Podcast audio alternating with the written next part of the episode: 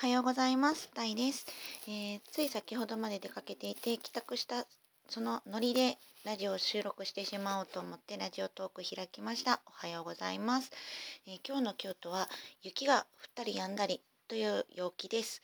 でもまあまあ空が明るいので、もうそのうち本当に止むんじゃないかなって思います。で、朝ですね、何をしに出かけてきたかというと、まず昨日ですね、お給料日だったんですけれども、えー銀行口座の方にお金を下ろしに行けなかったので、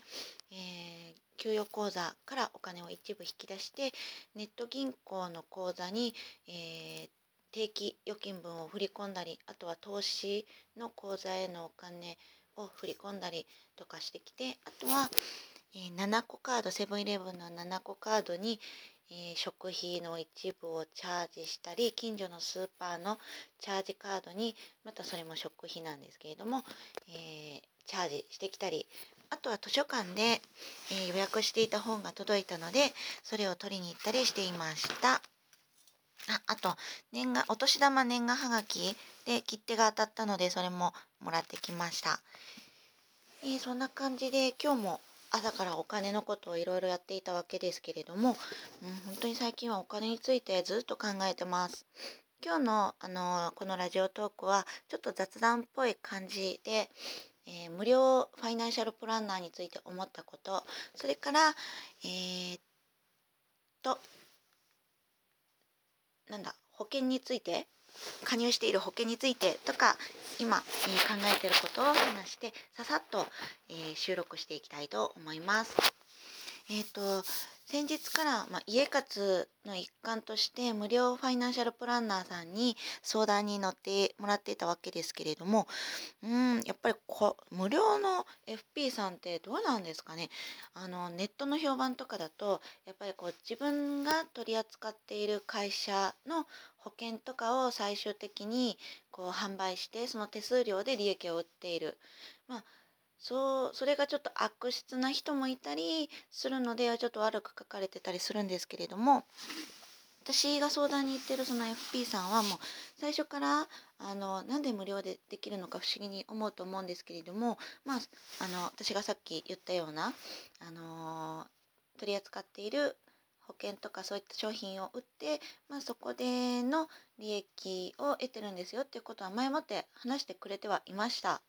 なのでまあそんなもんなのかなっていうふうに思ってたりはしたんですけれどもそもそもが、あのーマンションの、えーマンション購入のために相談に行った行ってそれで、えーその1回限りで終わると思うじゃないですか。そのスーモカウンターに行っての無料相談だから、まあ、1回話を聞いていろいろ、まあ、勉強になればいいかなっていうふうに思って行ったんですけれども話の途中で、まあ、終わりの方ででは次回はいついつお話をしたいと思うんですけれどもご都合いかがですか？みたいなノリで切り出されてん？って思ったんですけれども、まあ、まあもう1回くらいだったらいいかなって思って行ってそしたらまあいろいろ保険の見直しについてとかのお話がありそこで商品提案がされてっていう風な流れになってきたわけなんですけれどもうん。で、えっと私あの移動してからちょっとあの保険関係の友達と、えーちょっと、えーよよりがよりが戻ったんじゃないな。えっと給給油えっと、大学の頃の後輩とまたつながりが持てるようになってでそこで、まあ、ちょっとなんかこういうことを言うとなんかねお金に関して本当に知識のない先輩だなとか思われちゃうのちょっと恥ずかしいなって思いつついや最近こういうことで無料相談とか言ったりしてるんだけどこれどうなんかなっていうふうな話をしたらやっぱりその無料 FP さんっていうのは、まあ、販売にあの取り付けていくのが、まあ、最終的なあの、まあ、目的であったりするのでやっぱりこう次のアポが取れるかどうかっていうのもすごい重要視してるらしいんですよね。だから、まあ、結構こううまい感じでこう次の約束とかも入れられたりするわけなんですけれども、うん、なんかそういうのもあってやっぱりそこでまあ、提案された商品は悪くはない商品みたいなんですよね保険会社の方から見ても。でも、まあ、そこで、まあ、言われた通りもうその商品を契約してしまうのってこれまで私が犯してきた失敗もう親に言われたからあのなんだえっ、ー、と投資信託を始めたとかそういうふうな言われた通りにやるっていうことは結局自分の頭で理解してないし、えー、そうですね。将来的にどうなるのかっていうことをちゃんと理解してできてないと結局は損するんですよね。だからやっぱりその保険会社のこの後輩に似たような感じであのあなたの会社だったらどういうふうな商品が保険商品があるっていうことも今聞いてます。うん、でもしそっちの方の商品が自分の考え頭で納得がいったら、まあ、後輩が勧めてくれた商品の方を、えー、契約して無料 FP さんの方はあの今後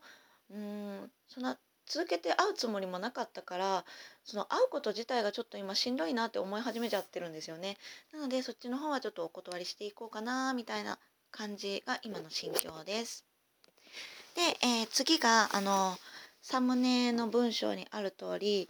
えー、貯金切り崩しで生活してたんだよ実はっていう話ですね。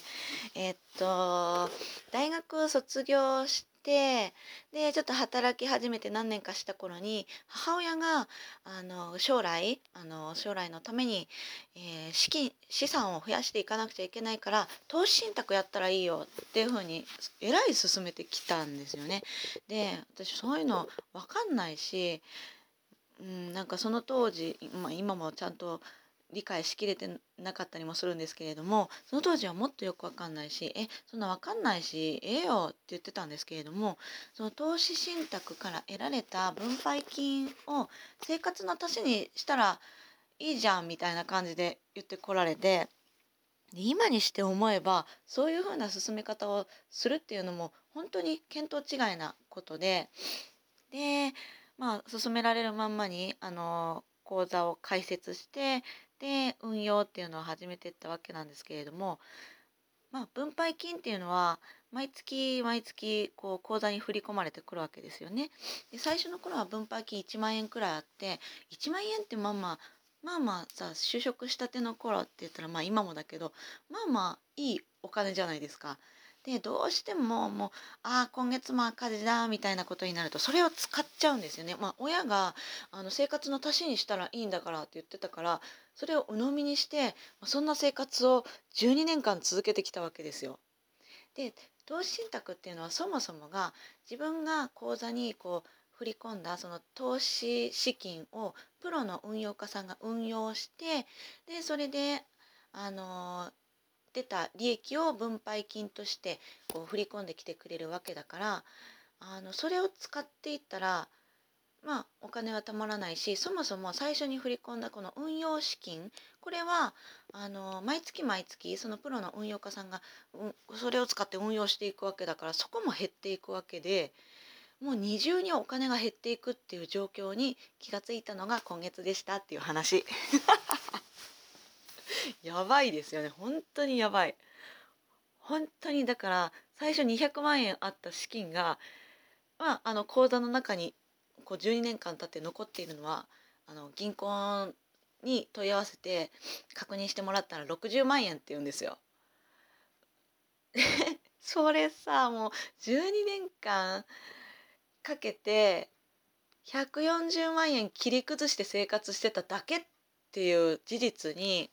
驚愕してまあ冷静に考えたら当たり前のことなんですけれどもそんな状況になっていることに、まあ、マンション購入をするにあたっての資金繰りからこう発展していっていろんな自分の今の保険とかいろんな契約状況とかを見直して気がつけたのは今気がつけたのは良かったかなっていうふうに思うようにしています。というわけで、えっとまあ、こういうふうな大人にならないでねっていうようなお話でした反省も込めてだから38歳の今改めてあの将来に向けての資産作りっていうのを始めていこうかなと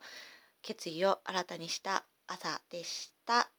明日はまたあのマンションのモデルルームかなの見学に行ってきます。これは会社の同僚も誘ってまあいろんな視点があった方がいいよねっていうことで今すぐ買うわけじゃないしちょっとあの本当に本当に見学だけですけどって言って行くような